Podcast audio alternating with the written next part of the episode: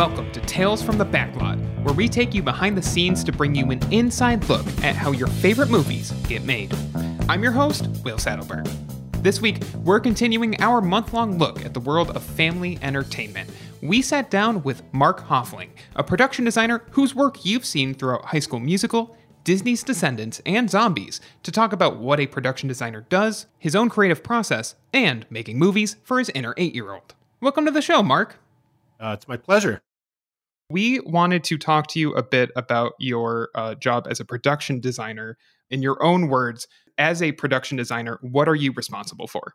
Okay, it's a great question. So the production designer in a film or television project is kind of largely the architect of the show. So a way a producer, a friend of mine, puts it is basically the production designer is responsible for everything on camera that isn't alive, right? So we don't deal with the actors. We don't deal with the animals. But as far as selection of locations, how the sets are built, what they look like, the color palette, really kind of the whole hard look of the show. It used to be that production designers were far more involved in costume design as well. William Menzies was technically the first production designer, and he got that credit for Gone with the Wind. And he also designed the costumes and storyboarded every shot of the movie. We've kind of moved out of the costume realm. So it's really just kind of the environment.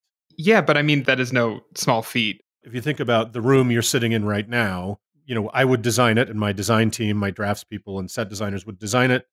We'd hand it off to construction, who would build it, paint would paint it.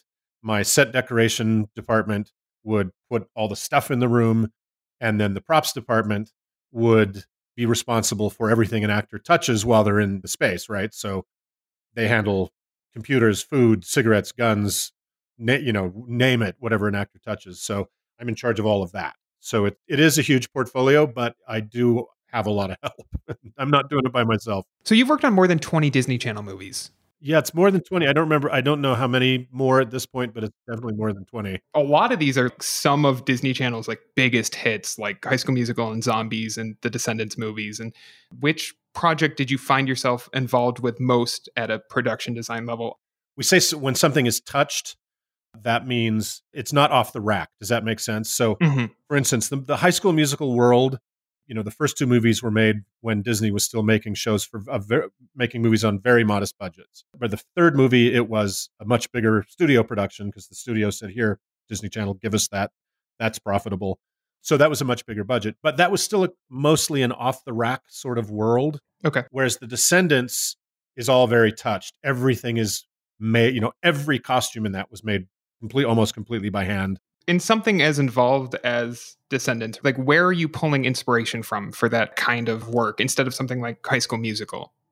Well, you start with, you get the script, you read the script. I like to tell, young people that whether you're in front of the camera or you're a creative behind the camera, what we're doing is kind of an act of empathy, right? Mm-hmm. We're trying to understand someone else's journey and someone else's story and life. So you say, okay, let's take the Zombies example. Here you have these human beings that survived a zombie apocalypse 50 years ago. We don't go into great deal about what happened, but it was bad. So what does their world look like? And we decided their world was really based on a lot of panic, right? That these are people who are very fearful. And so everything was about conformity, right? So that you start to build the logic of the world you're building that way. And then you think of the zombies and it's like, okay, what does their world look like? Well, they were a hated underclass. They were nearly hunted out of existence. And now they've lived in a kind of an open air prison neighborhood. And they live with the debris. Just all they have is what humanity has cast off. So between a very conforming universe and a very chaotic and organic kind of universe, then you instantly have these great distinctions. Then it's easy to build from there. You are putting so much thought into what every decision means to the viewer on an unspoken level. Exactly. It's the unspokenness. I can tell you more in one frame of film as a production designer than a writer can tell you in 10 pages. You are essentially creating a backstory without a single word. Exactly right. If you look at the Descendants, and you see the castles that the princesses and princes go to school in, you know a lot about them immediately. And then you go to the Isle of the Lost, where all the bad guys live in this absurd kind of Technicolor slum, and you know a lot about them. And we called their color palette Dirty Candy. Right. Because we used all the classic Disney kind of villain colors, but then we just rusted them and corroded them and made them filthy. So it's like your favorite Jolly Rancher drops out of your mouth when you're a kid and lands in the dirt. That was kind of the vibe. I know that in Teen Beach Movie, you used the cabin in that as a way to give homage to Evil Dead. You, worked on Army of Darkness 30 years ago. A lot of your work in the last 15 years has been in Disney Channel movies, but do you hide a lot of like Easter eggs in your movies? And do you see that as like a way to put yourself into a film, like through your production work? They say that every painting is a self-portrait in a way, right? Because all we know is what we know best is ourselves and our own lived experience. So yeah, like a writer pours a lot of their life experience into a novel, right? You kind of do the same thing when you're making a movie, and especially with these Disney Channel movies, because the audience loves to watch them 10, 20, 30 times. And I'm serious, you were that age group, right? 100%. I mean, stuff like High School Musical still resonates with people my age. Right. It's a cultural touchstone for your age group. And so because the audience loves to do that, I think there's a real obligation to try to give them something to discover every time they watch, right? And if you've got the time and the wherewithal and the resources to do that, like for instance, in Descendants 2, there is a fish and chips shop on the isle where the bad guys live that Ursula from the Little Mermaid owns, mm-hmm. But it's a dump, right? It's just a horrible dump. And so, I spent one weekend writing out probably 75 menu items, and then had a sign painter just paint up all these like slop and splat and bay blobs and absurdities.